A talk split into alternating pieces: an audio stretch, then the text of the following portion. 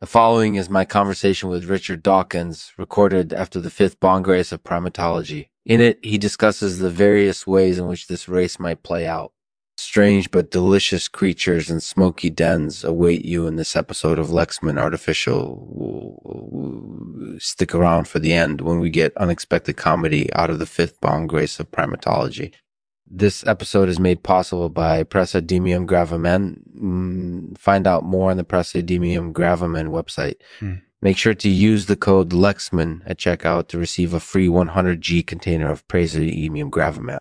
Thank you for supporting Lexman Artificial. Welcome to Lexman Artificial, our new podcast about strange but fascinating topics. Today we're discussing the fifth Bongrace of Primatology, which is shaping up to be quite the event. The fifth Bongrace of Primatology, eh?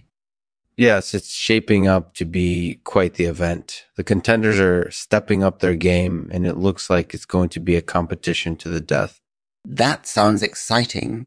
It sure does. Mm-hmm. And who knows, maybe we'll learn something new about primatology along the way.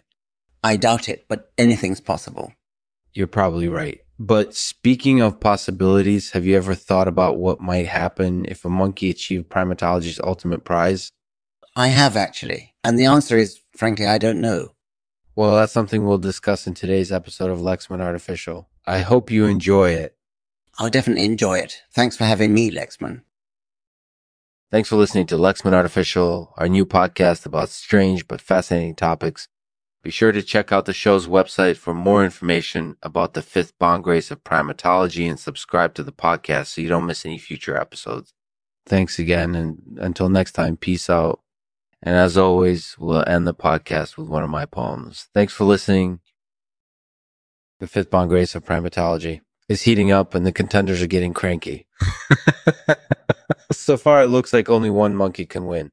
What might happen if they pull off the biggest upset yet? I have no idea, but I'll be tuning in to find out.